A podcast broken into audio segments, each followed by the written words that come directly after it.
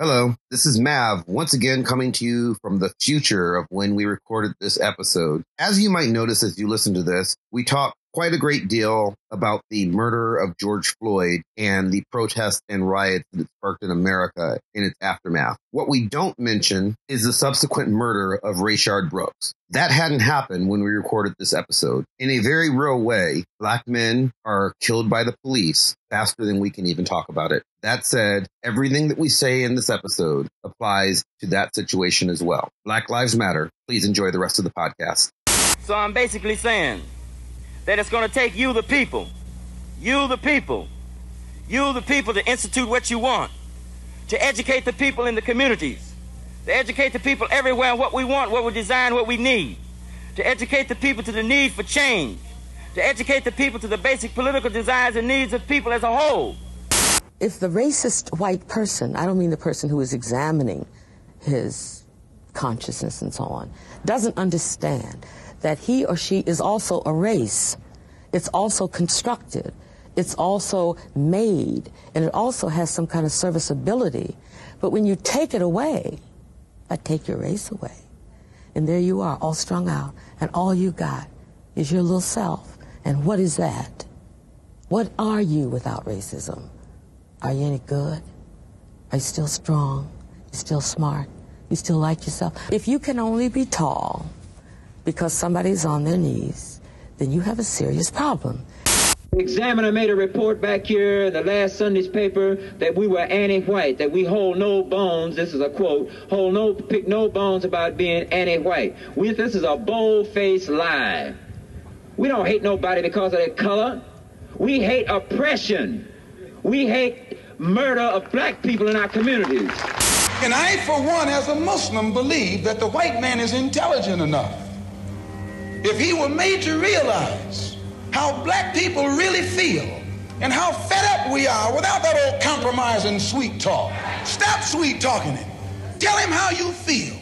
Tell him how, what kind of hell you've been catching, and let him know that if he's not ready to clean his house up,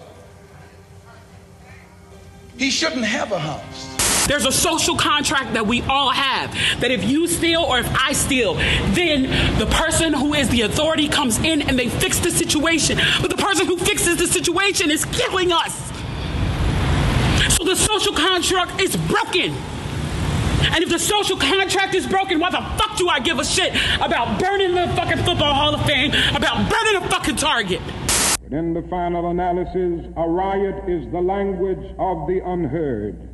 What is it that America has failed to hear? It has failed to hear that the plight of the Negro poor has worsened over the last few years. It has failed to hear that the promises of freedom and justice have not been met. And it has failed to hear that large segments of white society are more concerned about tranquility and the status quo than about justice, equality, and humanity. And so, in a real sense, our nation's summers of riots are caused by our nation's winters of delay.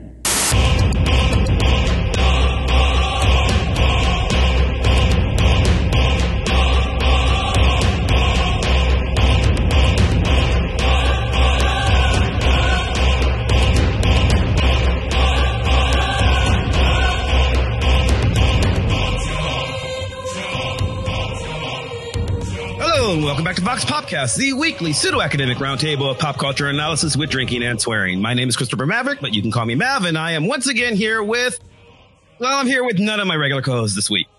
We're going to do things a little different from our regular show format today. This show is usually about pop culture. Usually for us, that means movies, comics, TV shows, books, games. But culture is a lot more than that. Culture is about zeitgeist. It's about media. It's about what's going on in the world around us. And if, if you've look at the world today for about the last two weeks, um, you know that America's on fire. We've referenced it at the beginning of the last couple of shows in the bumpers, and I said that we were going to do a show devoted to that. Well, that's this week. So on May 25th, a 46 year old black man named George Floyd was killed by police in Minneapolis, Minnesota during an arrest attempt in broad daylight in front of a ton of witnesses. People filmed it on their cell phones. The cops tried to cover it up. The tapes got out. The world watched.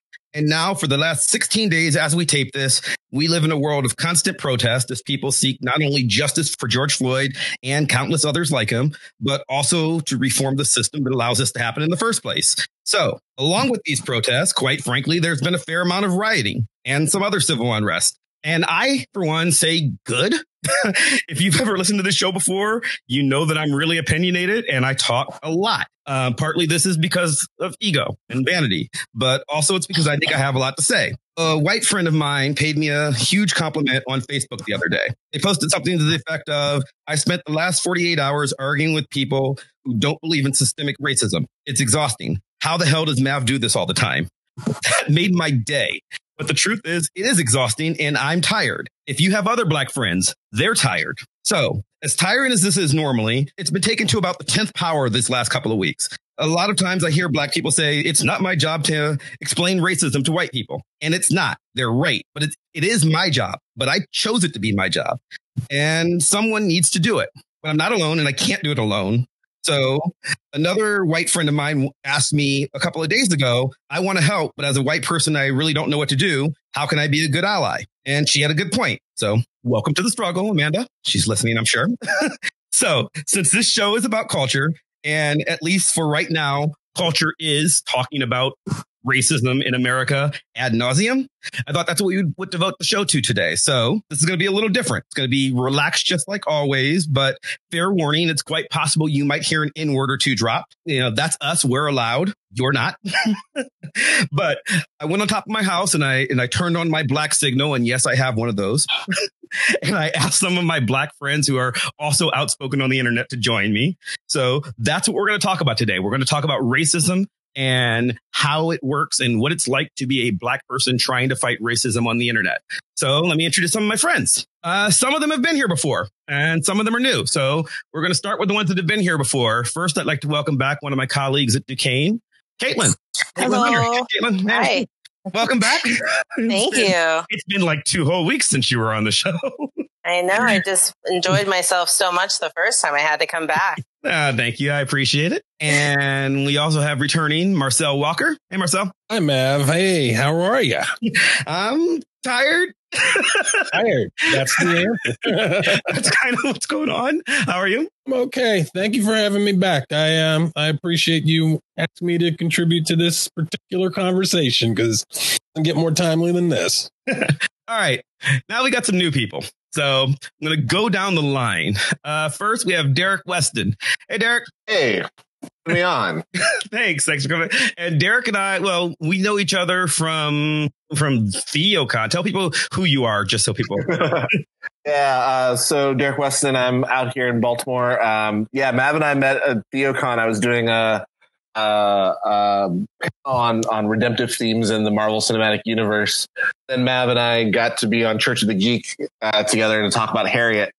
Uh, so I'm I'm happy to be uh, be here talking with, talking black stuff with you again. Thanks. And uh, this is Jamil Alkafiz. Jamil is my former roommate. Hey, Jamil. Hey, what's up? What up? Ev and I met back in 1993, and we both had the Black CMU experience, which is a thing. Let me tell you. And uh last we have Anthony slash oh Anthony Kingdom James Rutgeiser. How how did- what the fuck is your name, dude? Anthony Anthony Rutgeiser. Whatever, man. Hey, Kingdom. Hello, everybody. I uh, I'm bringing my view tonight from north of the border up here in Canada, and let me tell you something. Um, y'all are tearing your country in half, and it's both frightening and entertaining. and long deserved, frankly. Well, I mean, yeah, it's about time. And and uh once you're done, I I, I think we just started on tearing ours in half. but uh same shit's gonna happen up here. So, like I said, um, these are a bunch of my black friends, and I have other I have other ones too. But yeah, but um, one of the things that I think is amazing because this is where I want to start. Um, being a black person on the internet who you know inserts himself into lots of conversations about you know well racism doesn't exist you know i don't see color um my first and this is where i'm just going to start the show because my biggest pet peeve is people try to shut down this conversation frequently. These are MAGA type people who are not listening to this show, but you know, so fuck them. Um, by, by, um, by every time I say something, well, well, Martin Luther King would be disappointed in you. um, one individual that, um, that Kingdom and I know personally Mhm. loves this, um, this tactic. And it's like, well, I, I know Martin Luther King wouldn't say this because I've got this here meme that says Martin Luther King loved America. and, and, and he's used the same meme to be against these riots that he has used to be against the kneeling protest because Martin Luther King would have never stood for kneeling, um, for the national anthem because he was an American hero. And so there's two problems here. First off, is an idiot. Um, this person, he's wrong. He's an idiot. He doesn't know anything about Martin Luther King. And second, and more importantly, as I've pointed out, you know, recently to people who have done this, my name's not Martin Luther King. I, I, I ain't him. I don't have to do what he said. Yeah. The other thing I the other thing I love about the argument of um uh, don't riot because Martin Luther King was for peace is uh, uh they killed that motherfucker too. They shot him right.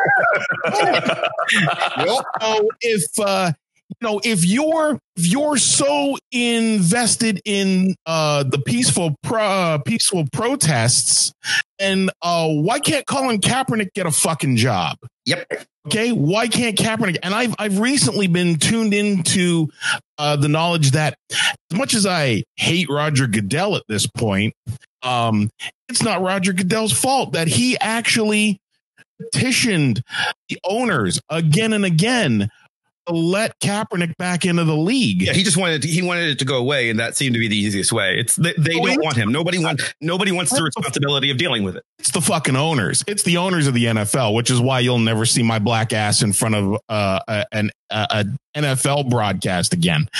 um, but if if you're for peaceful protest and uh, Kaepernick's a son of a bitch, and uh, of course violent protests, well, I, the current peaceful protests are met with police action. Yep. Action, quote unquote, action, police action, kind of like the way the Korean War was a police action. Uh, Legit. a- a- and you don't like you don't like riots. Um, what you're really saying is um, there is no proper way to protest if you're black. We just want you to shut the fuck up. Yep. Yeah. You don't want you don't want our uh, you don't want equality from us. You just want silence from us. And that's kind of that's kind of been my experience. Now the thing is, if you if you've listened to this show before, and if you know me personally, like these people do, I, I ain't so good at shutting up. It's not one of my strong suits. Um, I don't mind that. I, it's just, but that's. I, I don't want to make, uh, and we're intentionally not using his name, but I don't want to make the entire show about Kingdom and my f- friend. Um, former, former, yeah. Because I'll tell you what, I would. Uh, I went on a campaign uh, last week where um, I just started clearing people not out of my Facebook, but out of my fucking life. if I've known you for 20, if I've known you for 25 years and uh, over the last couple of years, I can't convince you that the things that you are saying and retweeting and the, that, that, that you're wrong. You, you need a new way to look at things. If you're going to steadfastly stick to your I know everything philosophy and get the fuck away from me. I'm done. Some people don't want to learn. Yep, you don't need that shit. and well, that's that's kind of what it was. So this individual, so uh, this came to a head, you know, on at least this, this particular part. I guess what was it, two weeks ago, when when all of the protests started, and you know there were a couple of riots, and it was no, no, no, this is wrong. Um, here I have this Martin Luther King meme, um, and, and and, all, and a lot of and me explaining to him you don't understand what you're talking about. Like I literally tried to point him. Now I've previously pointed him at letters from the Birmingham jail, which he's never read. Um, I pointed him at Other America this time, which literally talks about why you don't blame the rioters. This is the natural thing. He's like, well, he never said that. And I'm like, here is a videotape it's an hour long of the speech. Well, he's not talking about he's so, and then I can't remember if it was him or was somebody else. No, when he says riots, he just means the voice. When he's saying the riots is, is language on, on the herd, he means you know people making joyous noise. And I'm like, no, he means rots. He means the Watts riot. Again, he says so on this YouTube video, which you can just watch because that's how cameras work. Um, and and he argued with me. He he argues with Kingdom. Um, he decides he wants Kingdom on his podcast to debate. Uh, Kingdom gets fed up with him and blocks him. So then he asked me to do it because all black people were interchangeable. And I, I, need you to know though, I didn't.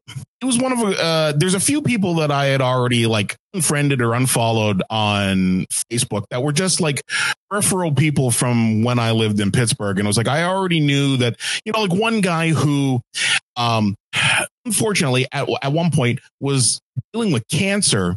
And on his Facebook, he was uh he was arguing against Obama and the American Care Act. Okay. God. That's, that's the kind of intelligence we're dealing with. So those are people that like didn't mean anything and I could dismiss them anyways. There are two people in particular, including the one that uh that Chris is talking about, who were like deep, deep friends of mine. And that one, both of them, I actually took the time to send them a message and let them privately and let them know, hey, we're done here. yes, I can't uh I can't deal with you not uh, st- you know, like digging your heels in on things that you are wrong about. Two plus two does not equal seven, you motherfucker. So I, I gave them, I gave them the benefit of the doubt and I gave them the respect of saying, yeah, I'm sorry. We're done here. Now, what you don't know, Mav, what you don't know is that after I told him we're done here, Mhm. he said, okay, well, we can talk about this privately sometime.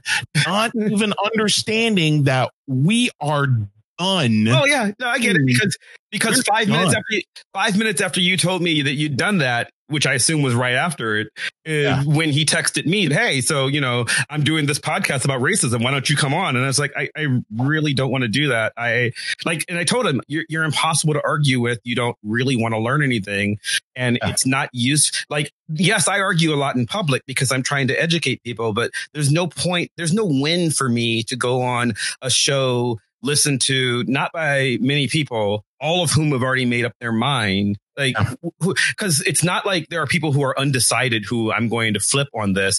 It's just going to be, you know, me coming on and saying a bunch of words that you don't understand and not convincing you of anything. And I mean, like the the worst thing that could happen is what if you suddenly become intelligent and are and out argue with me, which is not going to happen. So that's bad for me. There's no upside in this for me. So no. And then he's like, well, if you ever change your mind, you're always welcome. And it, it- like, he doesn't want to hear. Um, he asked me because Kingdom couldn't, you know, not, wouldn't do it. And it doesn't really matter. He's looking for a black friend to point out and say, yeah, we all get along. We don't. But I don't like you. But that, I think that's why where the exhaustion comes in. And I mean, I, I don't have any specific examples to that uh, extreme, but you know, I in this past two weeks, I, anytime I've just tried to vent on social media about like what I'm going through personally, like all of my so-called white allies are just like mm-hmm. trying to like slide into my DMs and like applaud me for like voicing the black frustration that I'm going through. I have friends You're so brave. Right. Like I can post a picture of me crying saying like, you know, sometimes brown people just have hard days. And then like I have all these white allies like, are you good for you? And I'm like, yo, this is more exhausting. And then while I'm feeling these emotions, like they're still posting like these videos of like, you know, what happened to George Floyd, what happened to Ahmaud Arbery, like videos of people reenacting like someone's knee on the back. So I'm just constantly being re-triggered while I'm dealing with like pacifying my. I had like one white girl, and I won't name names, but she texted me one day, and she was like, "It's so hard and tiring," and I was like, "Oh, like, are you okay? What's going on, friend? What's going on, white girl?" And she's like, "It's just really tough being an ally sometimes."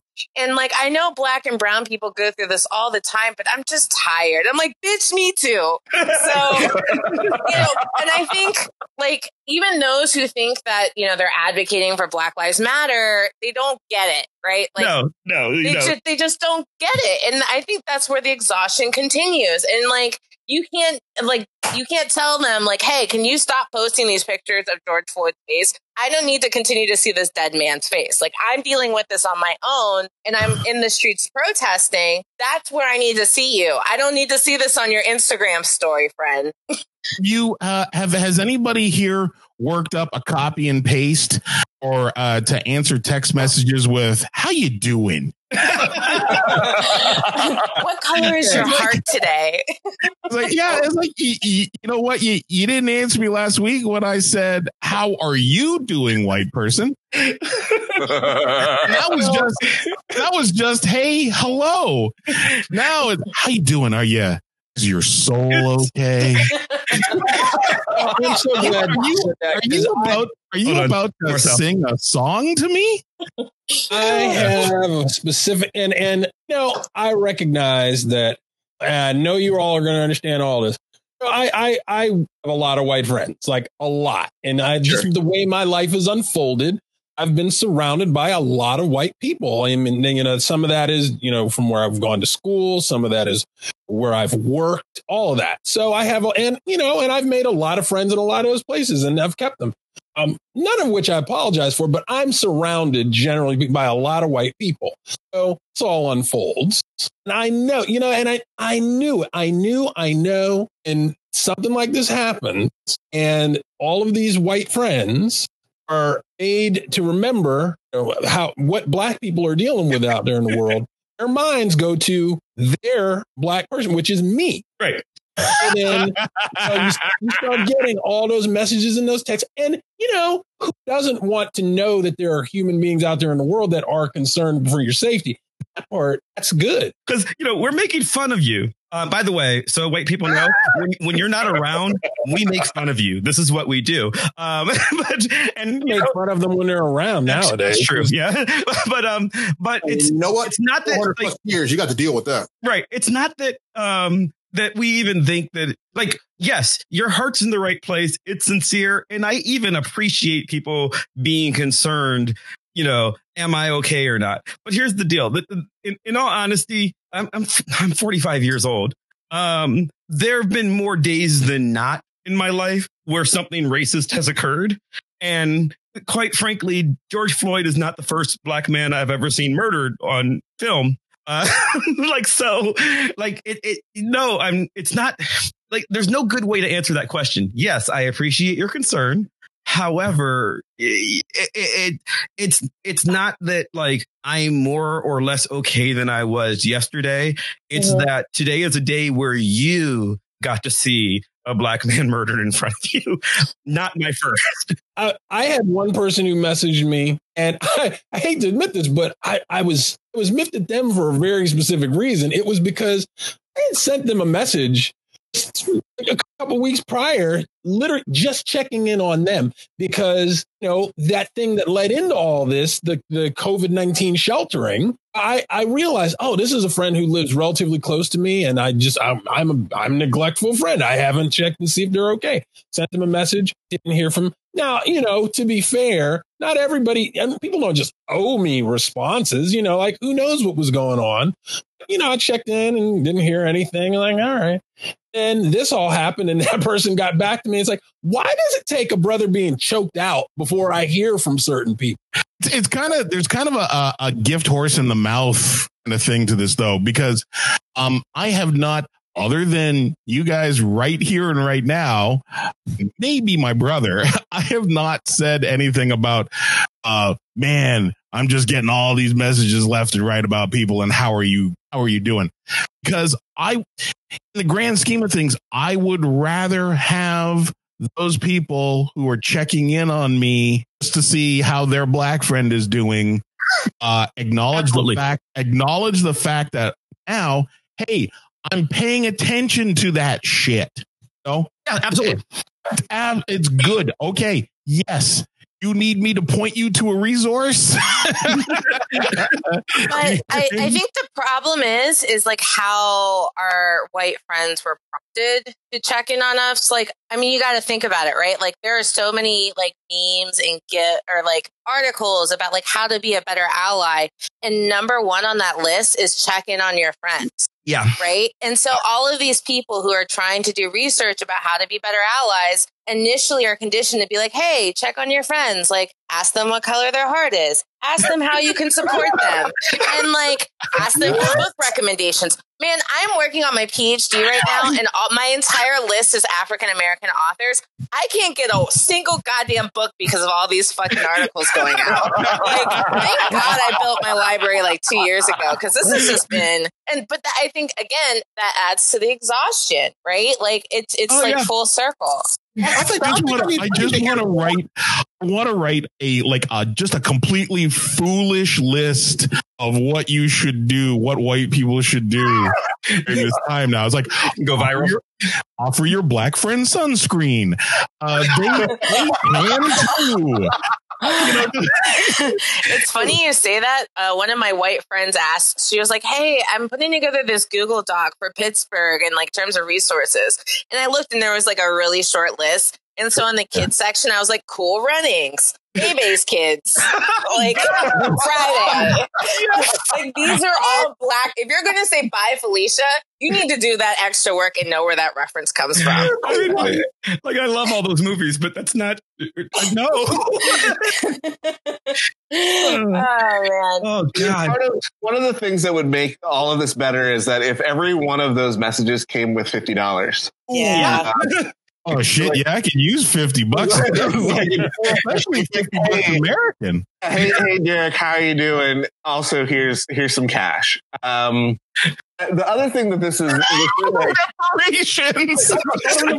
like, let's- let's make let's make it happen. Like, um, other, the other piece that's really been funny to me is, uh, you know, uh, like Mar- Marcel said, I've I've also just because of school life, career choices, I have, I have a shit ton of white friends, and uh, if if anyone would like some, I I can I'm willing to part with a few.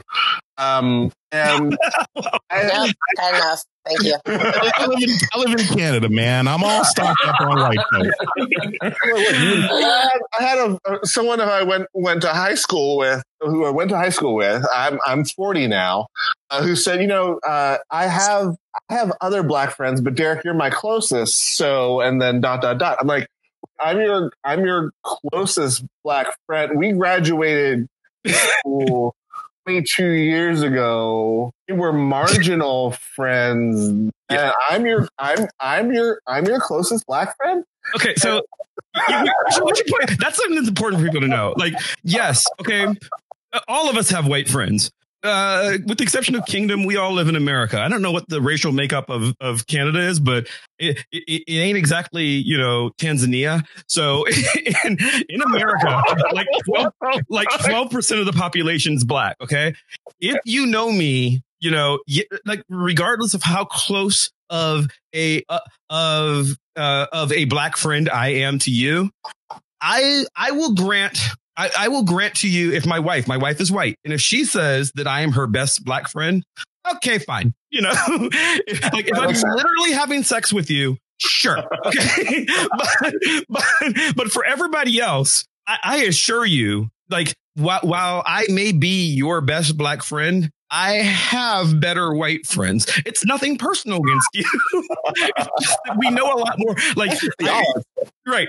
We- just know a lot more white people than you know black people. And again, that's okay. Like, uh, we're not exactly even trying to tell people that you're bad. It's sort of weird because, like, for all the people that we're making fun of right now, um, the people that we're really mad at right now, like, because we're going to get into this in a second. I've spent a lot of time the, these last two weeks just relentlessly arguing with people who I don't see color. I don't know why everybody's making this about whether Oh. it's racist.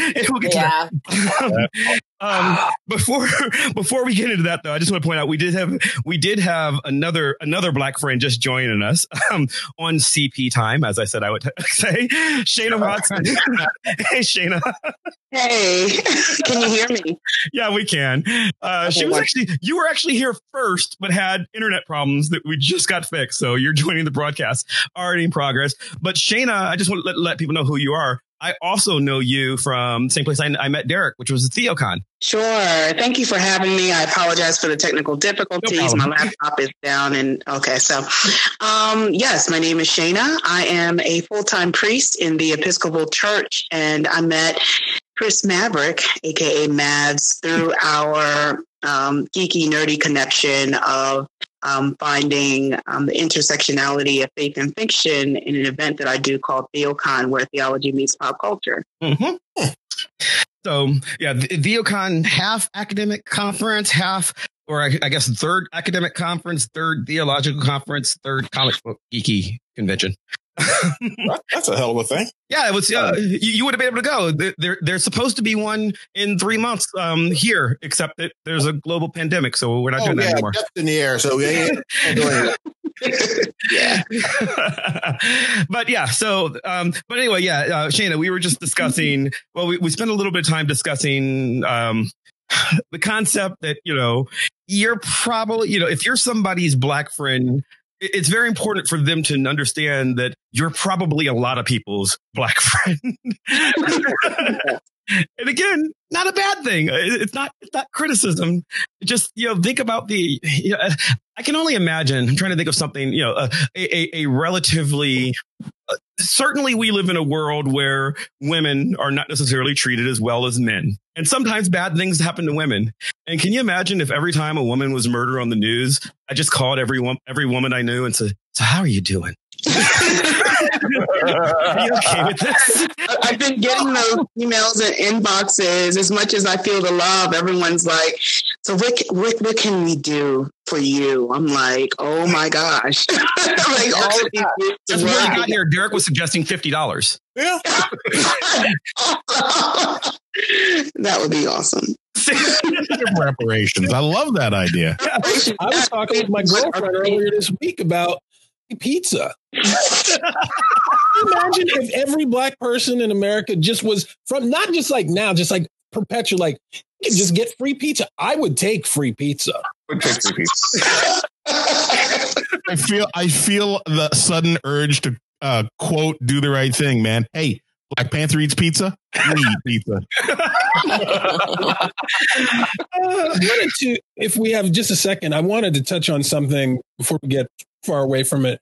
We were we were talking about Martin Luther King Jr. How like it's that gets back up to kind of deflect.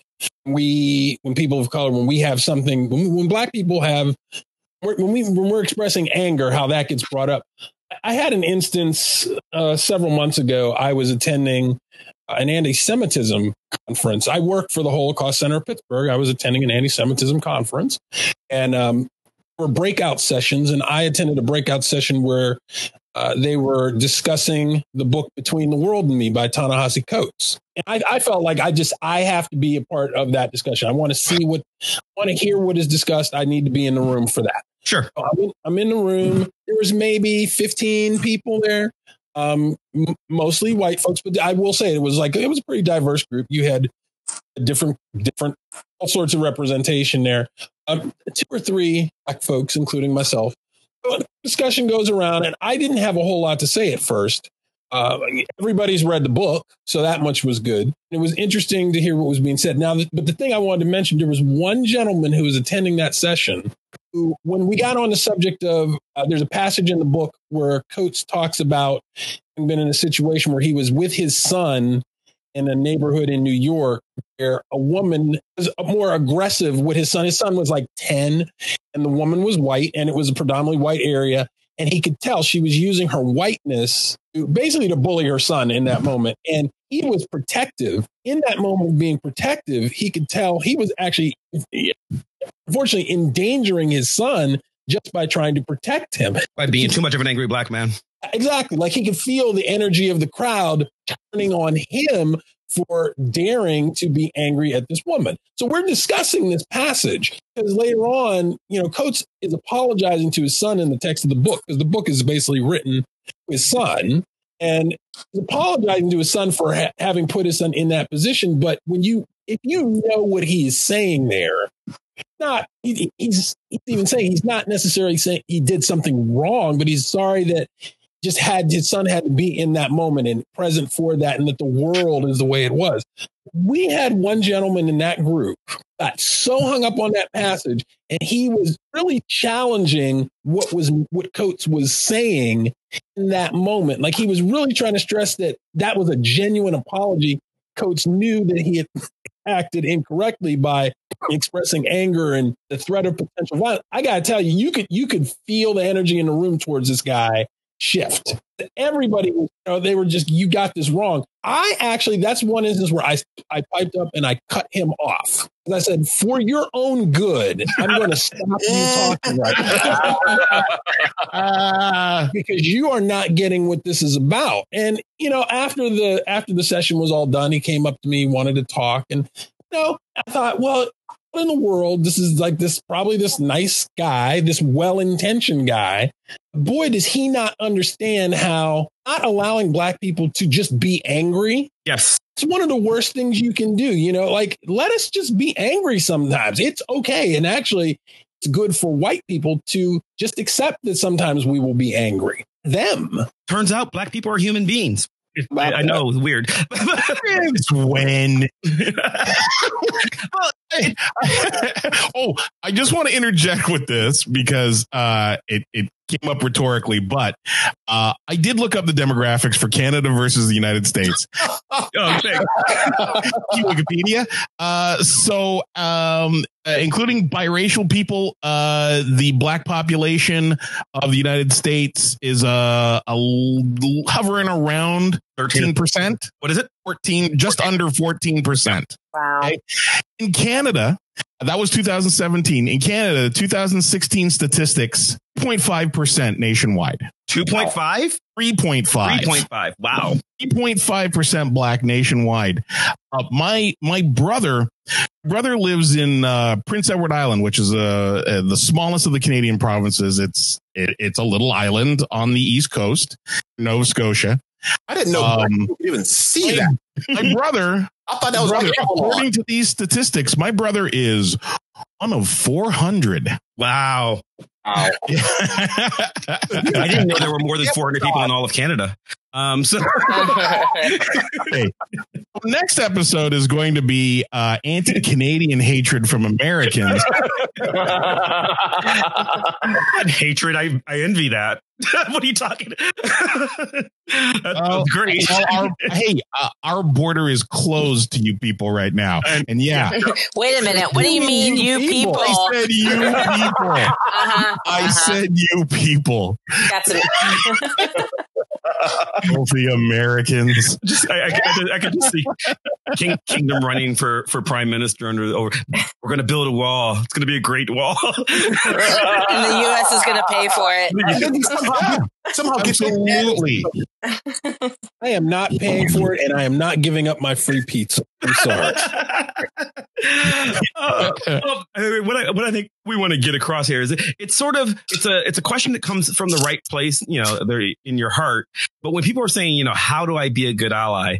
It's it's not. I don't want to say it's disingenuous because I know you mean it, but the the answer to that really, you know, it- we're- be a good person and listen. Like listen and learn, but also uh, black people are not a we're not a unilateral monolith. So when um when people like the Idiots Kingdom and I were talking about before do the oh well you know Martin Luther King said this the reason they're saying that is because well Martin Luther King you know Black Jesus um he um he said this so all black people because you worship Black Jesus must un, must believe this one thing that I read on this T-shirt again I'm not Martin Luther King as we pointed out, they shot that man in the head for for for, for his beliefs.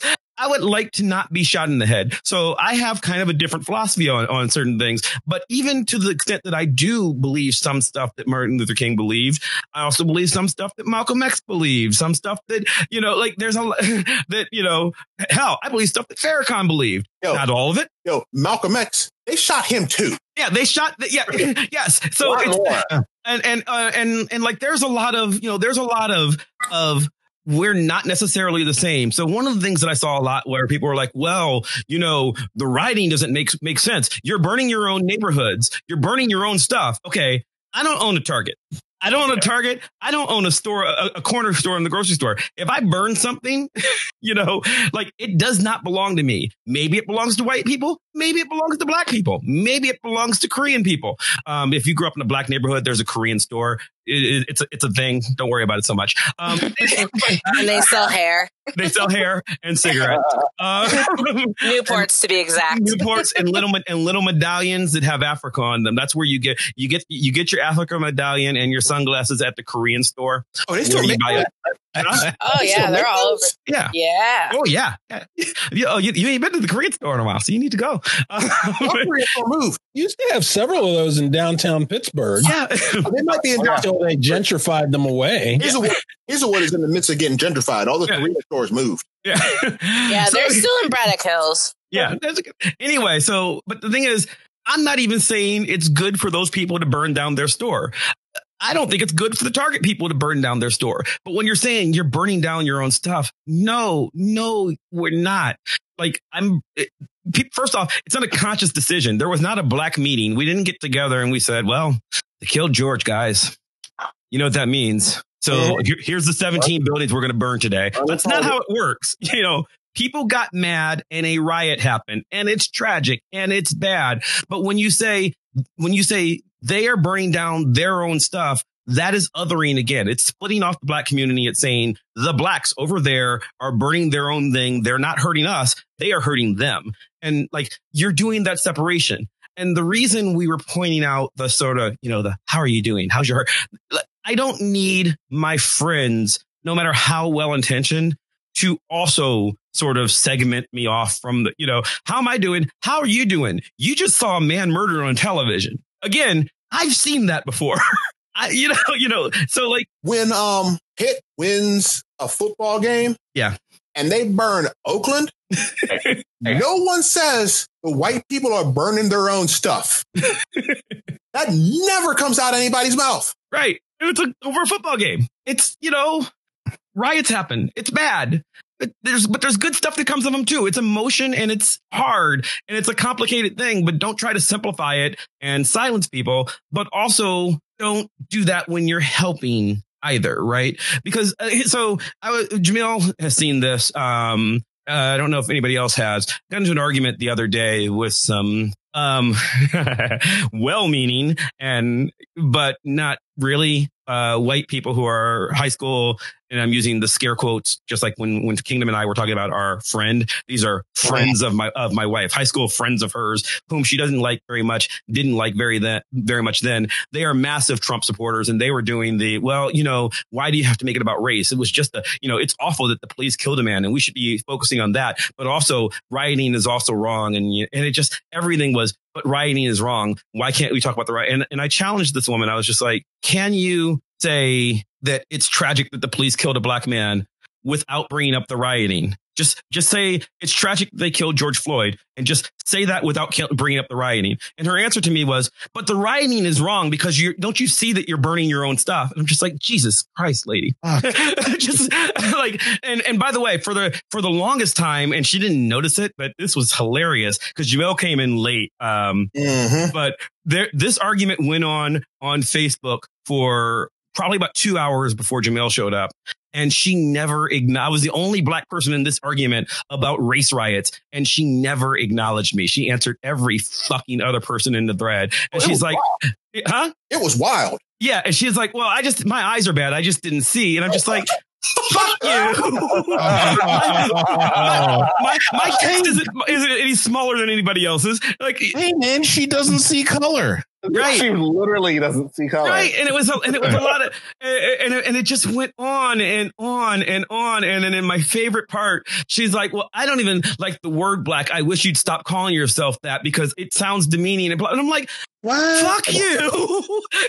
God, I, I gotta tell you, you have more stamina than me because I don't even have two minutes in me anymore to talk to a lot of people. Like I, I legitimately, when we say my black friend is tired, I don't even have two minutes to deal with fools like this anymore. But I, I, I, you know what? So, in regarding me being tired, let me tell you. So, I noticed when I was doing some some internal surveying after after the Floyd video surfaced and everything started happening and the first first protest started.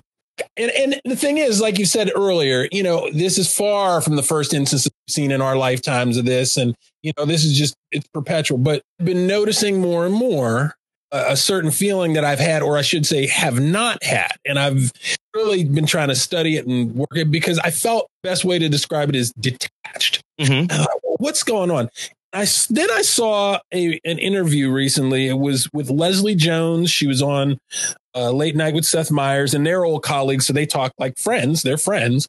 And Leslie Jones is about our age. You know, Right. we're all in that same vicinity. We're all floating around 50 years old. I turn 50 later this year. Mhm.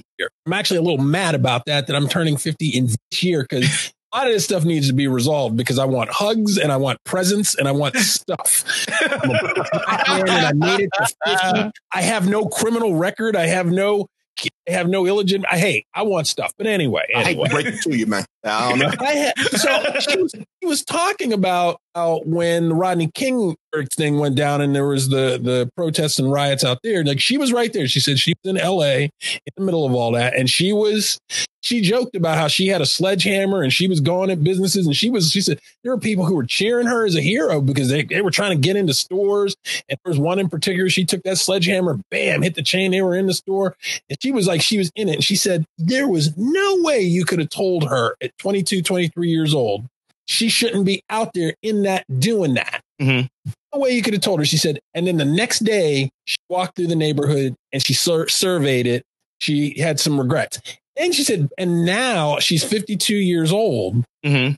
it's not where she's at you know as far as going out and doing that. And i got and i felt such kinship with her with that because number of reasons some of which are regarding relating to to be just totally frank about it my health i have not engaged in any of the protests recently um i but i just have not had it in me i was i've been tired mentally and physically and i just couldn't engage but i've actually felt bad. Like, why am I not more fired up to do that? Why am I not more engaged? You know what?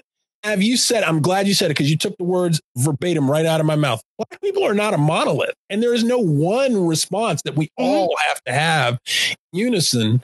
And that includes levels of being angry or our levels of being fatigued or our levels of being hopeful or resigned. You know, I, want us to have discussions about, and it doesn't have to be this discussion because we got it. We've covered a lot of ground and there's even more, but and is it okay for us to laugh? Well, before we get to that, I just want to point out just another uh, one of the monolith things. I want to give you a good example that I think that you know it's really easy to sort of pick on the MAGA idiots, but they don't listen to my show. So, you know, like it, it's just fun. It doesn't really accomplish anything.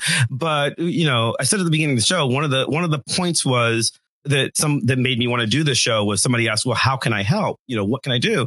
And the we're not a monolith thing's important because I'm gonna I'm gonna contradict Caitlin, um, whom I love, by the way. Um, um, but Caitlin, you said something earlier that you know you don't want to see constant pictures of George Floyd. Here's where Caitlin and I differ. I love that his face is everywhere.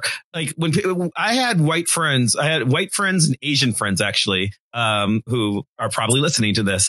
Um, I saw a conversation and and one black person, but who wasn't me. Uh, Jamil, you were in this conversation. You know who I'm talking about. When when Floyd died, stop showing that. You're basically showing you're showing a snuff film. It's never going to change white people's minds. It's triggering for black people. And I and I just jumped into the conversation and I was like, fuck that, Emmett Till. You know, Emmett Till is why. Like I want, and I was very much. I want George Floyd's picture being murdered on every Facebook wall, every Twitter account, Tumblr, Instagram. Put that shit from here to the moon. I wanted to see it everywhere because my point was, and Jamil, you remember when I said this, I was like, no, I want this in people's faces. And yeah, it should be triggering. It should be depressing. It is, you know, I want people to get pissed off and burn shit down. That's what I said. Um, and they're like, well, that's never going to happen because they just love seeing this. Uh, yeah. Fast forward three days, fu- fucking country's on fire. And I'm like, yay. Now, here's where it's weird because I don't think Caitlin's wrong. The difference is it bugged her it bugged me and I decided that I wanted it to bug people. But we don't have to think the same way. We're different people. We have different perspectives. And, you know, much like I don't agree with everything Martin Luther King said. Like it's not like we talk about the black community. There is a black community. There's also a white community. Do you agree with everything every one of your white friends says? No. now there's a point where some people are just idiots, and I'll call them that, Candace Owens. Um, but, oh, but, um, but, um, but like we're we're gonna disagree on stuff, and that's fine. So you know, respect the differences, and you know, let us have different opinions. And like we said earlier, it's okay to be mad. Some of us are mad right now. Uh, let me be mad or depressed or whatever. Or think, um, one of the things that I, I, think is going on, we, we were talking about uh, uh, the white friend check-in call. Is uh, is we were saying, you know, uh, how the, that portion of it, the the uh, how do I be a good ally? I think that that is two questions in one. That is how do I want to be a good ally? It's also am I already a good ally? they're looking for there and and this is not meant as an attack but they're looking for a report card. Right. It's a little it's a little bit of it's a little you know I, I know probably most of the people who listen to my show hate this term but it's a it is an actual cultural cultural theory term which i'm going to use which is virtue signaling. And that's what it is a little bit. It's a like when you're asking that question what you're really asking is I'm not racist. You'd tell me if I were racist, right? Yeah, you're racist. Everybody's racist. I'm racist. but I think that's the problem for me. And that's what I was trying to get at when I said I don't need to see George Floyd being killed over and over again because of the fact of who's circulating that. And right. people for me in my circle are the same people who have um, have said very racist things to me or I've seen do very racist things. And so like when do you get to pick and choose and say what is right and what is wrong, right? Mm-hmm. And so for me, when there's when those people are circulating the same image or video, it's upsetting because it's like a further triggering of me feeling unsafe. Mm-hmm. When I saw Ahmaud Arbery be killed, my first initial reaction was, I have to teach this. Mm-hmm. Because mm-hmm. for me, watching that particular video, it was watching a lynch video that could have been in the 40s or 50s or 60s or 70s or 80s. Like it's an image that we all have seen. Mm-hmm. And like when people make that argument of like, oh, racism isn't as bad as it was back then, it's like, no, this they, happened during the quarantine. and it saw, happened back then. Yeah, they saw a nigga running down the street and hunted him down, chased him like a dog, and shot him. and right, taped and- it and taped it like remember Ahmaud Arbery wasn't like taped by like that tape isn't from some standard from some person locally who's like oh I better get this so like this is them filming it themselves because they thought that was a good idea. Telling on themselves. It's the it's the third it's the third man. Here's a hockey reference for you because I'm Canadian. It's the third man in on the fight. It's actually the fourth man in. It's it's their buddy. It's the uh, the uh, the Arthur whatever their name is. It's, it's, their buddy who was joining them on their hunt.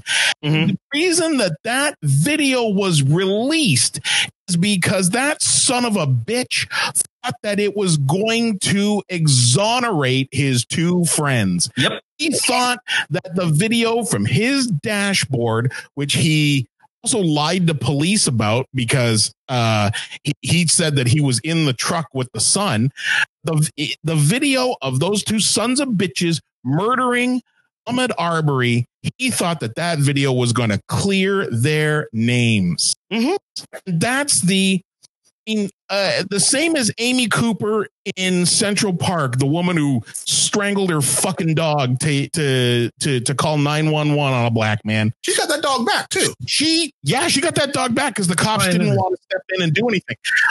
Here's the thing: she looked him in the eye, looked at his phone, filming her, and said to him, I am going to call 911 and tell them that an African American man is threatening me. Right. She stated her intention like a goddamn Bond villain, thinking that, thinking that even even video evidence of me doing this won't stop the cops from coming here and beating your black ass. I'll still be right. Mm-hmm. Let me ask y'all a question though. Yeah. Let me ask y'all a question. If she had done if, if she had she had done that and gotten recorded, and if dude down in Alabama who recorded that murder, um, if either of them had actually gotten off, would any of y'all have been surprised? Oh no. I was more shocked that it actually yeah did something. So, well, so that, that argument we were talking about earlier, Jamil, because uh, I didn't even I didn't even get into it. Like one of the things that the, what got them to notice me, because remember I said they were they weren't ignoring me for a long time. That woman was kept going. Well, you know, I don't, you know, the black people are rioting. You're burning your own stuff. Um, and blah blah blah blah blah. And she's like, I don't think George Floyd would appreciate you doing that in his Oh, name. no. And, I- and, and, and, Damn. and I, yeah. And so that's when, that's when, I, so for a moment I got real black there. Um, cause, cause, cause, uh, Joel, you remember my response was, and I'm going to say this right here. is So this is, I, I said this, I typed it in a post that has since been deleted. So I'm going to say this publicly now, recorded on the internet on my show, which I will post to the internet so that there's evidence. I'm an outspoken black man. I say some, you know, insight, insightful, but also inciting stuff, stuff from time to time. There is a non-zero chance that running my big mouth is going to get me killed someday. In the event that I am murdered by the police, mm-hmm. I want you to understand, everybody listening to my voice, I fully support and in fact endorse you burning this fucking country to the ground in my name. Paint murals of me, carry signs.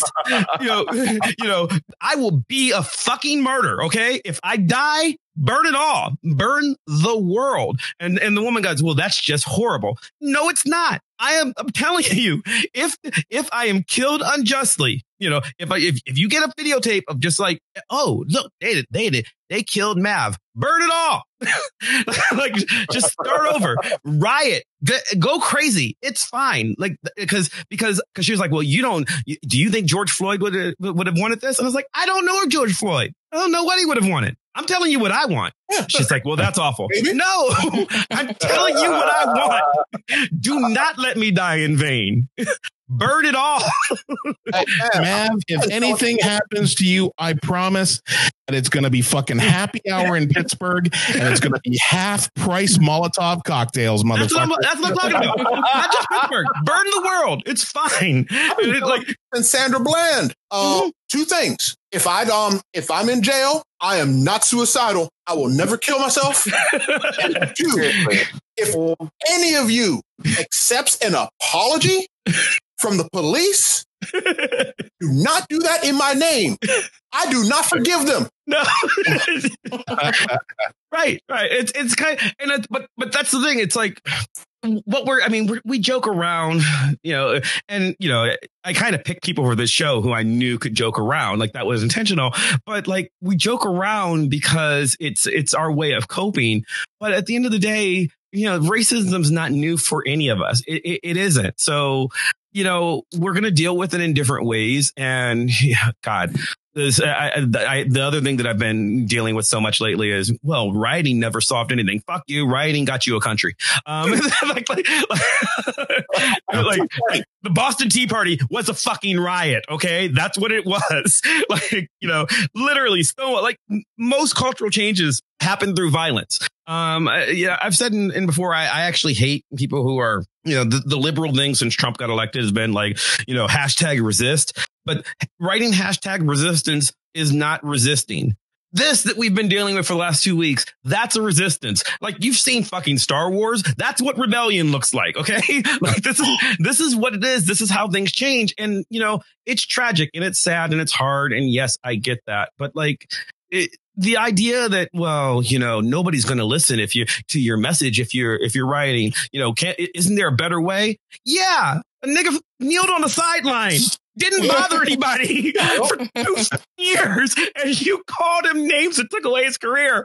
That was the peaceful protest. That was it. Like pay attention. Like like i mean and and the you know the guy that you know that kingdom and i were talking about that we were arguing with. He was just like, well, you know, they should protest peacefully. You were literally posting memes of Martin Luther King would hate Colin Kaepernick and arguing with me, like with me personally over this issue.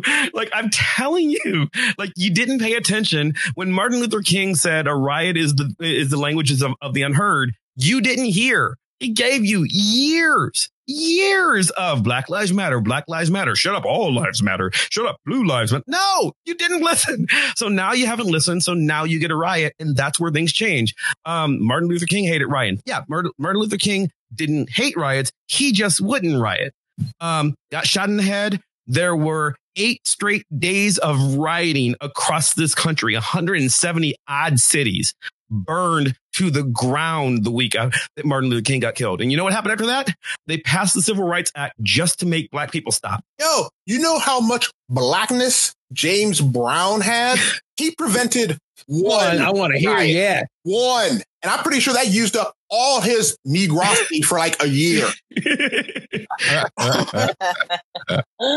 But but Sorry, I now have to. I have to make a note and write down the word negrosity. I'm gonna be. I'm gonna be using that. And oh, uh, in uh, in exchange, because I don't know how much time we got left. I I have to. I want to share a phrase that my uh, uh that my brother shared with me a couple of days ago. So you can take this and use it in your conversations. There are times where you're going to come up upon somebody who um isn't a blatant racist but ain't doing anything to stop it which my brother coined the phrase hey listen um you know they're not going to burn a cross on your lawn but if somebody is they might check their pocket for matches Ooh. It's like, I ain't gonna Yeah. pick this up. Uh, which by the way i used i used on my podcast to describe candace owens Oh no! Oh, Candace Owens. we should talk yeah, before we're done. We should we should we should do a little bit on Candace Owens because Oh, this is on her hands. Yeah. is, ashes from a cross. Yeah, she's she's Steven. She's Stephen from uh, Django Unchained. She's okay. Samuel L. Jackson's character from Django Unchained. She's living in the big house. I, I want to. Well, it's, it's not just okay. So here's one. Here's one. You know, people who've said, you know, how can I be an ally? Here's what you can do. Every, uh, you know, here's how you can use your white privilege to help us. If you have a friend, a white friend who shares, um, who shares a Candace Owen, Owens meme or one of the videos, you know, like, so here, you know, it's hard. Life's hard. We're all tired.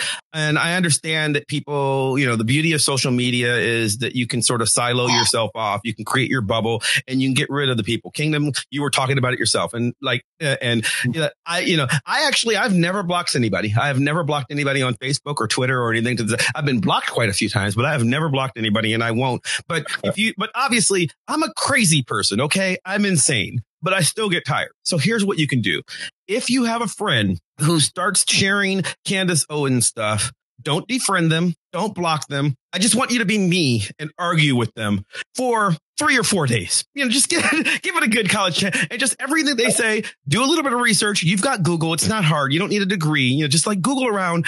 And if Candace Owens says something, it's probably wrong and it's probably really easy to refute. Don't just copy and paste memes. Just explain why everything that she says is stupid. You're not going to change their mind. That's not your job. Your job is to make your friend look stupid so that other people who come along say, huh, you know, this other person is making a lot more sense and and the friend looks stupid. So maybe maybe they're stupid. Like you can't convince the idiot. So Yeah, like it, man.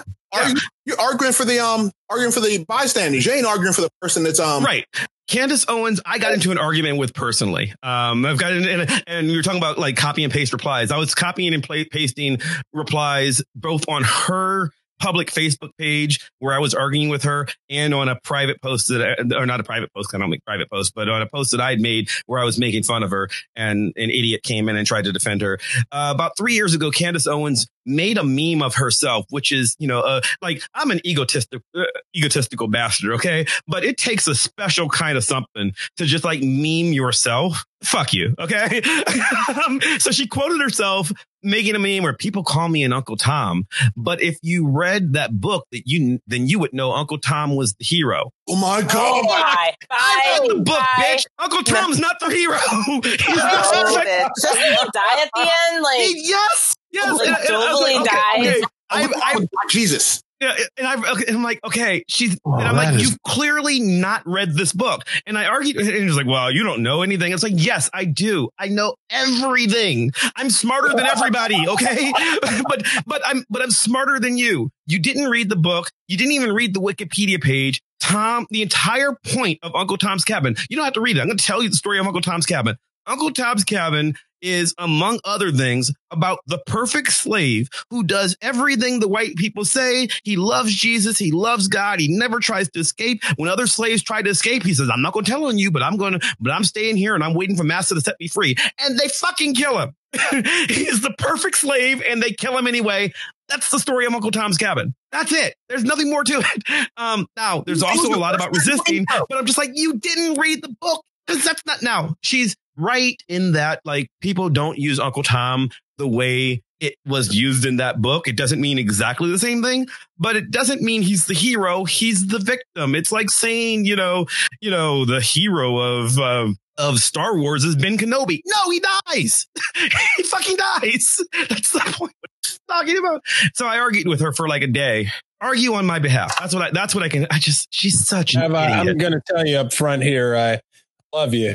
I, I'm I'm not arguing with anybody on your No, behalf. that's giving No, white no, people not too you, much not you. power. Yeah. Okay. I'm talking about the people listening when they say, "What can I do?" That's what you can do. Just like pitch in a You little what? bit. Honestly, though, I had. It's funny you say that because there's. I got my master's at Chatham, and one of the girls in my program um, is now getting her PhD in sociology at UVA. Yeah. So she posted on her Facebook, like, should we keep Confederate statues up? And so all of these white people just started fighting on their on our behalf, I suppose. And I think watching that gave me more anxiety and more sexual arousal than I'd ever experienced in my life. Like, it was just a weird hodgepodge of emotions where I was like, yes, no, oh, yes, maybe, burn it down. so I don't know. I don't know if we want to build on that, but Just tear down those statues. Send nudes. Wow, I uh, I have a I have a quick question. Caitlin, you said you went to you said you went to um it was Chatham, you said? mhm. Uh, I, that's a Pittsburgh college. I want to see. I want to know if you had the same experience that CMU Pittsburgh, CMU um blacks had. There was this thing. It was a period. I don't know if they're still doing it or if things have changed. But I swear, all of us at least once while walking up Forbes got called nigger by white people in a passing car. oh no, I got called nigger at a GetGo off of Morewood Avenue. Okay. Okay. So I know you know, I wasn't go. far off. All right, I went. I went to Pitt. This uh, this also happens on Pitt. Camp. It probably happens more on the Pitt camp. Okay. Okay. I just want. I want to know if that was like. Was that a unique thing? I had a feeling. it Uh, was. no. well, and and that and that's kind of a. I mean, it's sort of it's sort of weird because when people like I always always think like the you know like the term microaggression is a little weird. It's not even so much a microaggression. Like the the reality of I mean. Yes, I get that like it's shocking to people and I get that you want change because you've seen something horrific happen. But like yeah, things like it's not even weird to, you know, uh, some somebody posted something uh, a meme you know ask any black person they will tell you they remember the first time they were called the n word and the first thing i did when i saw that meme was i texted i, I texted jamil and after i texted jamil i texted my brother and i was like do you remember the first time you were called the n word and i'm like because because i i don't do you like it's I remember. I do. A, Really? I remember, Okay. I remember a time. yeah, I I remember many times, but I don't remember the, the what first. first. I yeah. remember one of the first. Okay. I am not a universal experience though. That's No. kind of I was called uh, the first time I was called was by my boyfriend in high school. Wow. You got all the way to high school. What the fuck? Yeah, yeah. He thought that it meant an ignorant black person. Was he Oh, white or black? He was white, blonde hair, Oh, blue eyed. Oh shit! Yeah. Oh man, where'd you bury the body? We actually dated all through high school, but I did kick him in the nuts that day. So Shit. you learned very quickly to never use that word ve- that ever again. well-deserved kick to the nuts. yeah, good, good. Wow. Was this, was this one? Was this was this in a naked situation that he said this? no, we were we were at school before the first period. He's like, I must have made a dumb joke, and he said, "Oh, stop being a nigger." And I looked at him. Oh, wow. I was like, Fuck's sakes. But I didn't even react. I was just like, "What do you mean by that?" And he was like, "You're being ignorant." I'm like, "Okay, elaborate on that definition." and so he was like, "Yeah, my dad said, you know, that means an ignorant black person." I was like, "Okay, Okay, We're so gonna- you do know. Wow. Did, did So, you dad in yeah. the nuts too? yeah." But yeah, that was the first of many. That would, that would be that would be the last day of the relationship for me. yeah, yeah. I mean, just just just fucking no. I had a I had a black guy uh, drop the n word on me at work one night, and it took the rest of the staff to keep me from murdering the motherfucker. he didn't he didn't like being told he couldn't do something, and he dropped the n bomb on me, and I fucking went nuts. I don't know. Just not a thing. I told my brother. I told my brother this afternoon. Hey, I know you're telling me a story. I don't want to hear the fucking word, dude. I want to hear the word. Yeah, it's It just. ugh. So I remember when I was 17 and to, like I that I can recall I have never been directly called that by a white person like that I that I can recall or that Oh, I certainly have. when I was 17, I remember the first time the word was used overtly by a white person around me that I saw. It was by a person I was going to school with. And I had gotten out of high school early, so I was going to art school. And um, I was just hanging out in the hallway with a group of white friends. I mean, I was just I was I was the youngest person in my class. There were other black students, but not not obviously not as many. It was at the Art Institute back when it was down on Penn Avenue. And um there was a kid there, and he was he probably wasn't but two, maybe three years older than me, but he was talking to some friends and he was talking about another black classmate. And I, I remember everything about that conversation. I remember the context. He was jealous because that other person was was really popular with girls and he wasn't. And I remember everything. And just as casually as could be, a couple things that as casually as could be, he just threw it out. He just went, I don't know what these girls seeing that with that nigger. And the thing is, oh, because I was also I was just like I was so back then. Like I was I was so nice. I absolutely get. I was just standing directly across from him. Mm-hmm. Totally forgot that his black and Marcel standing right there because the moment he said that, I remember another friend looked at him as if to say, "Dude." He looks at the friend as if to go, "What?" Oh, and he turned turned beet red. And I got to tell you, he's it happened so quickly. Mm-hmm. I legit didn't even realize like what had happened until if, if like a shot was fired at you, but that shot's already past you. I'm like, wait, what was what was what? It takes a minute. It takes a Did minute. it really did. I always think about that moment about how fast that happened and and maybe have like have had little bits of residual because I did I would you know I wish I could say the thing and I did this thing I didn't I didn't I was and it wasn't because I didn't want to or didn't I was just so stunned Mm-hmm. that happened like that um you know a couple years ago the first time in like ev- you know every now and again you remember that the internet exists and you can look things up I was like, I need to look that kid up. What happened to him? Did he? And I was hoping when I remembered to look him up that like because he had he was so arrogant and he just knew he was going to accomplish all these things. I thought, oh, he's like, I, let it be none of that. Let it be none. And I looked him up. To see his ass homeless, didn't you? Everybody's like a uh, lawyer or like I a wish I could- gynecologist. He ended up being in a pa- okay. I'll say this by all all things that I could see, like all topical things I could see, ridiculously successful. Like his own advertising agency, and he's worked with super high end clients and all this ah. stuff. And I, I found uh. myself thinking, like, really, really, because I remember that. I re- Here's what I took some some solace in. Like that, yeah, w- I would like to have be able to brag that I, you know, I worked with McDonald's or whatever, and he actually said he had that on his site. But I don't know what his life is like. You know? Hmm. Like, and, and you know what? That might have been the darkest moment of his existence. May he may be a great ally right now. Do I know that for sure? Nope. Do I personally think that's the case? No, I don't think it's likely, but I'll admit I don't know. Mhm. I don't know what his life is like. Mhm. Life might be garbage.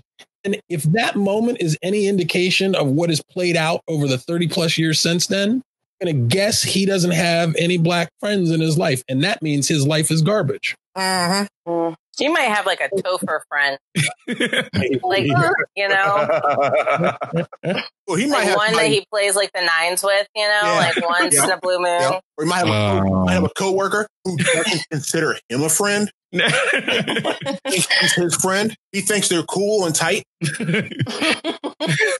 Let me let me tell it. Oh, let me take a sip of my um sip of my juice first. Now I got the story to tell about high school. All right, I got in um I got in a lot of fights in high school because people would start a lot of stuff, and you know I didn't want to fight them, but every once in a while you just you had to you had to hit somebody. It's happened from time to time. Happens from time to time. And I would like to preface that I'm from Pittsburgh and I was born in Akron. I have never lived in the South. So all the racist shit I've experienced has been in the North. Just for any listeners who might be thinking, oh, well, he's from the South. Of course, all the racist shit happens. Nah. Nope. All the times I've been in the South for family reunions and such, never been called nigger. Every time it's been in the North. So I'm in high school, right? Minding my own business. And this dirtbag metalhead in a um denim vest with met with the uh, with the heavy metal um patches on it just shoves by me in the hallway. Um shoulders shoulders me into a locker, not into the open locker, but like into the locker door, says nigger and continues on. And I stood there, like Marcel said. It's like, wait a minute. Did he just did he just say, wait, no. yeah, he did. All right. I guess this is gonna have to happen then. So I'm walking to class, art class, with the lightest, friendliest teacher in the entire school. Dude couldn't have weighed more than a buck 20.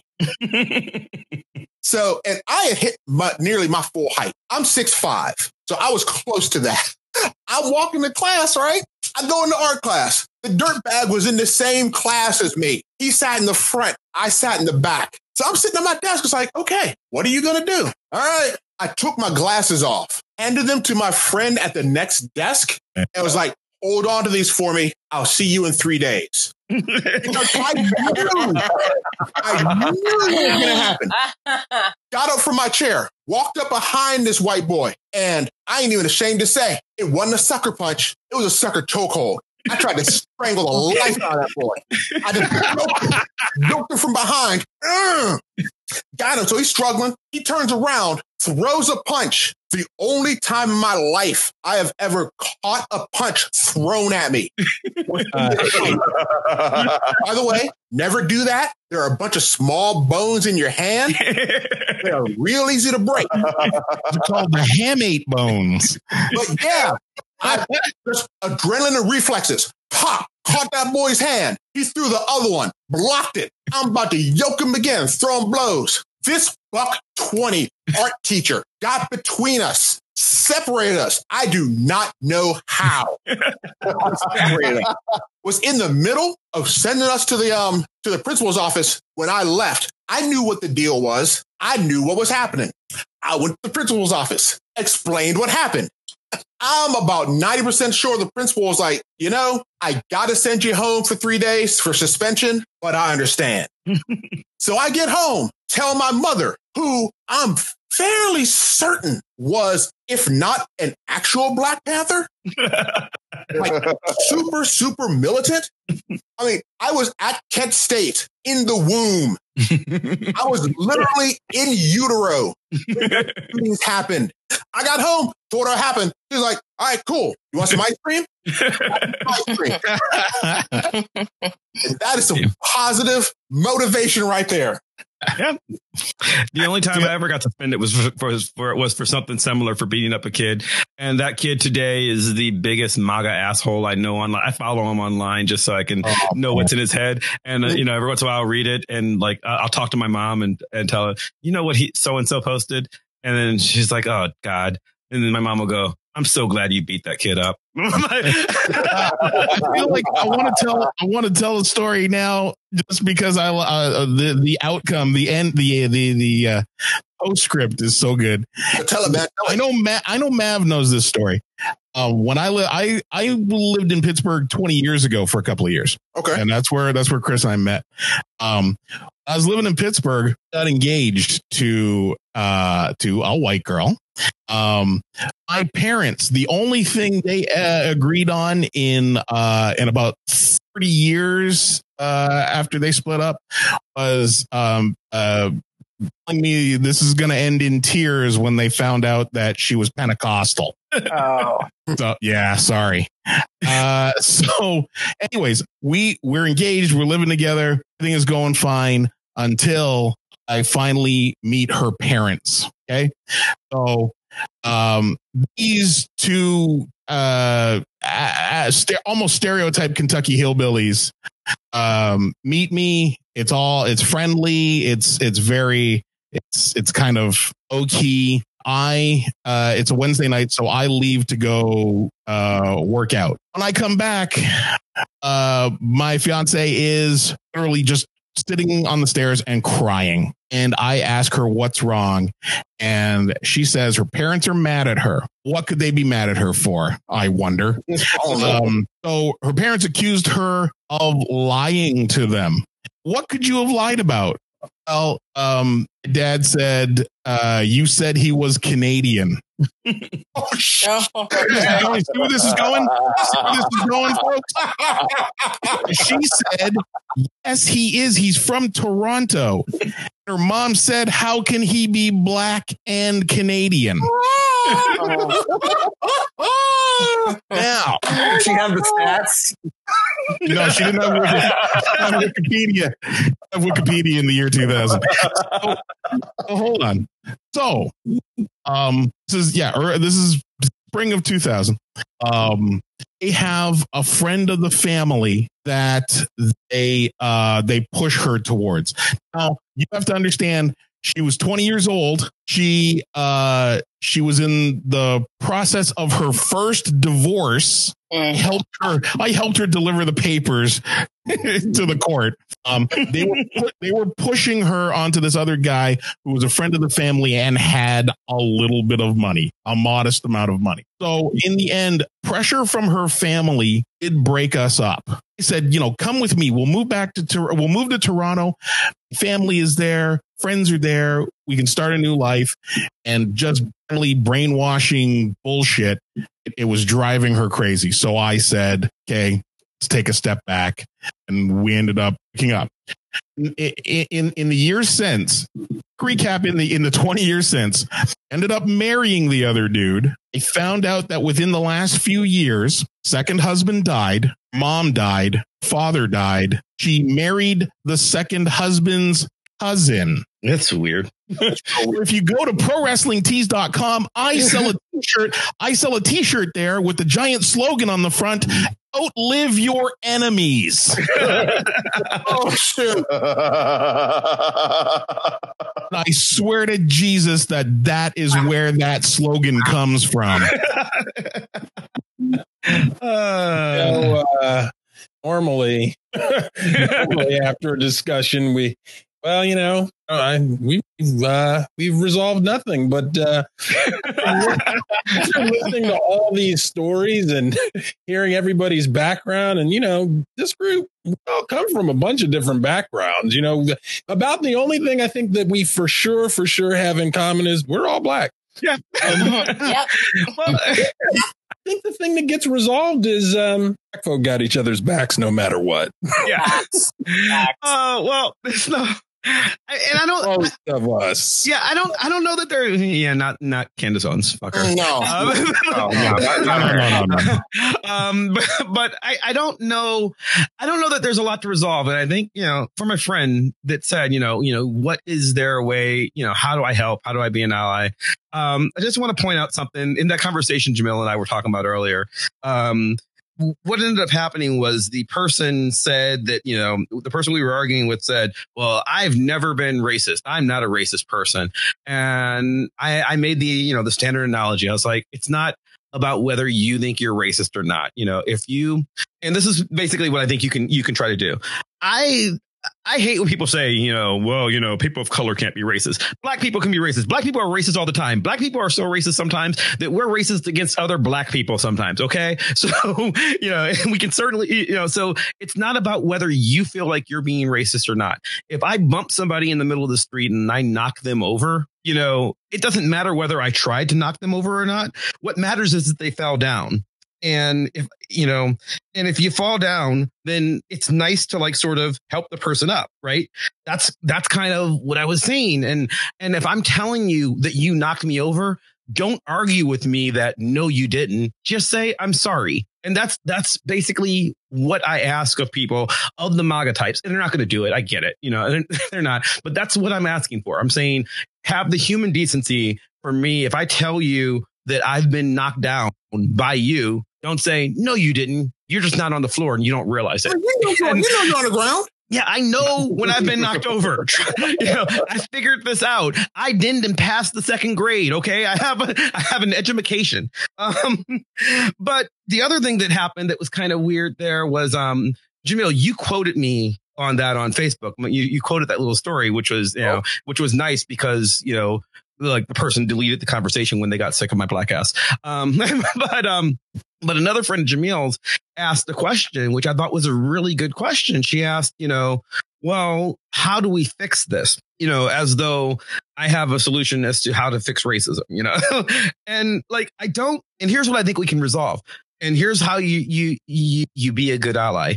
You realize that we're not going to fix racism or sexism or transphobia or, or, or, you know, we're not going to fix any of these problems in our lifetime because they can't be fixed. What we can do is we can continually work to make things better and, you know, do your best and then be okay with that and be prepared to make mistakes. We're not perfect. None of us are perfect. You know, I, I, I don't, I don't need for I don't need for anything to be, you know, to be perfect. Just try your best and, and try to help and be okay with it not being perfect and continuing to need and continuing to need work. And for God's sake, when a man kneels on the sideline, don't make it about what you want, you know, listen to what he's saying. That's what you do.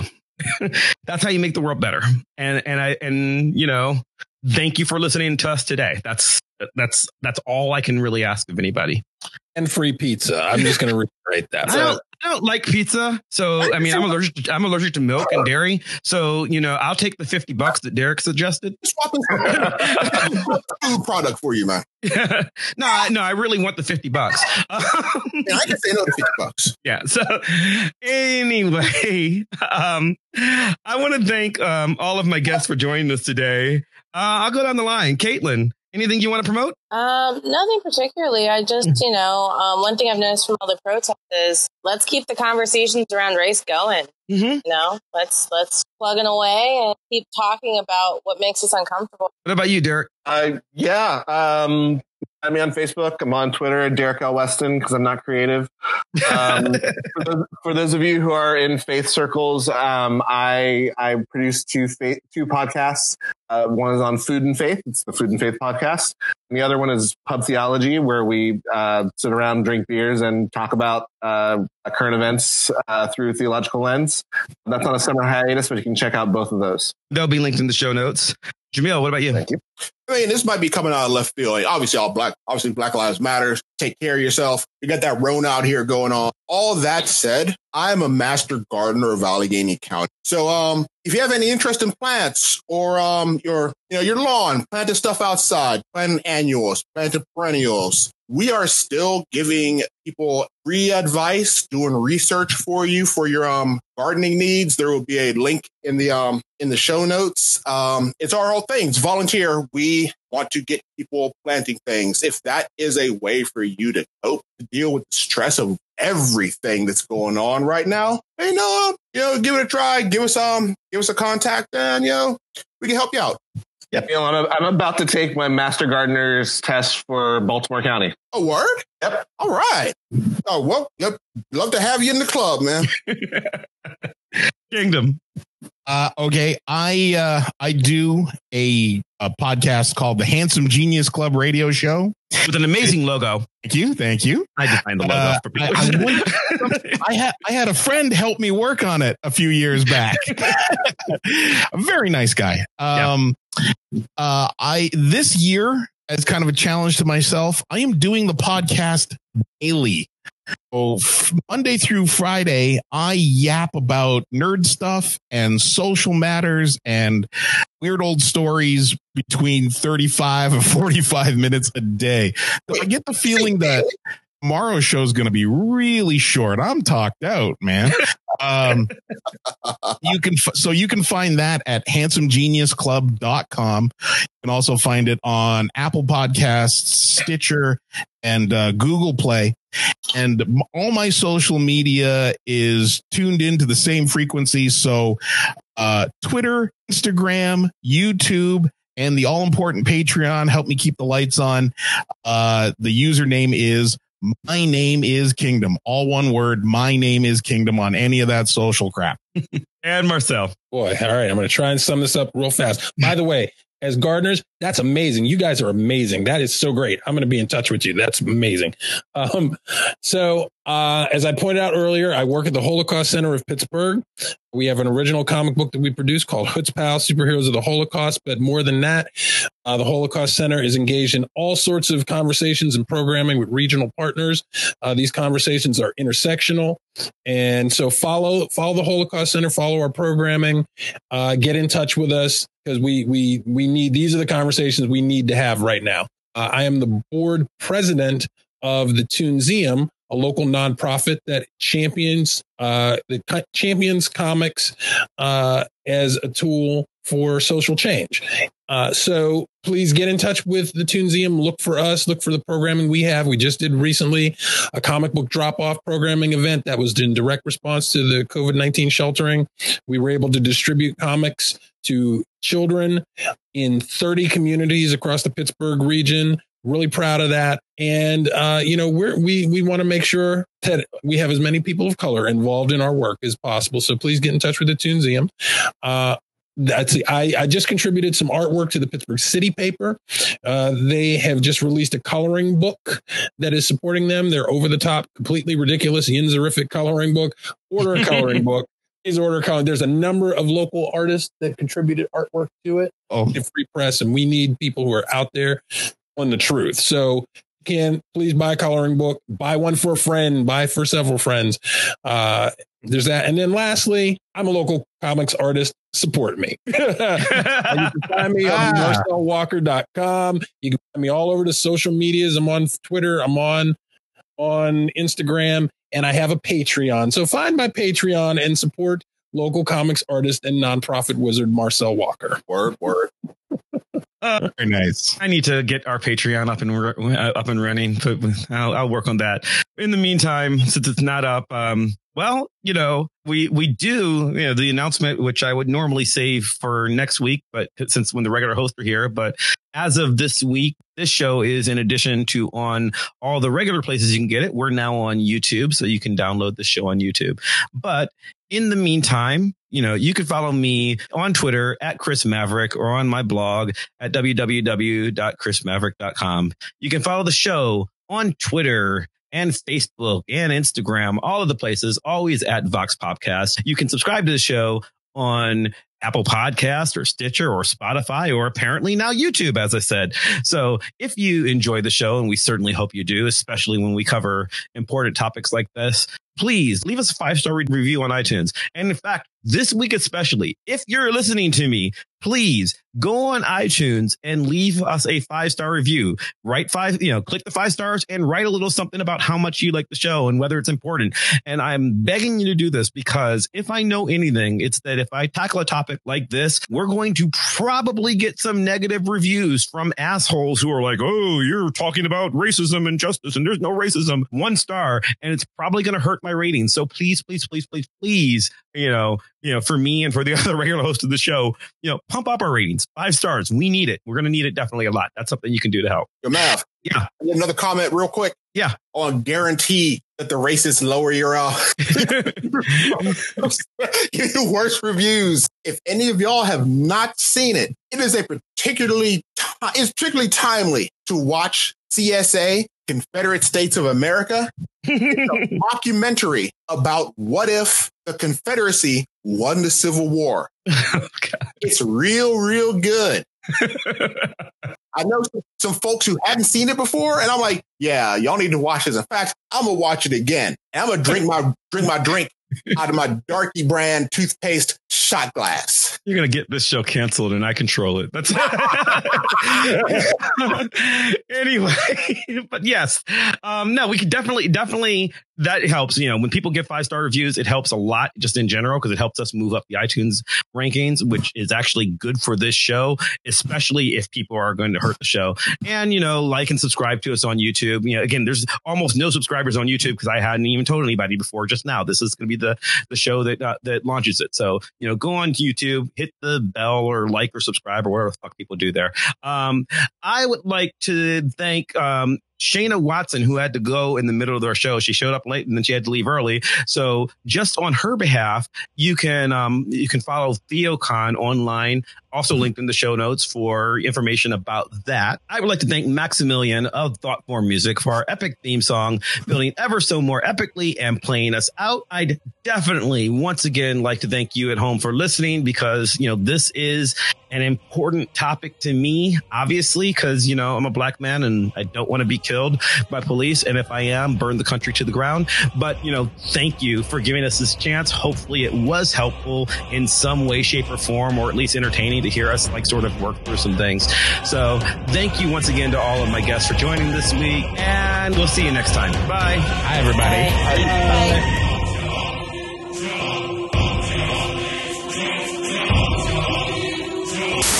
We are African and we happen to be in America. We're not American. We are people who formerly were Africans who were kidnapped and brought to America. We, our forefathers weren't the pilgrims. We didn't land on Plymouth Rock. The rock was landed on us. As far as I'm concerned, they could burn this bitch to the ground. And it still wouldn't be enough. And they are lucky that what black people are looking for is equality and not revenge.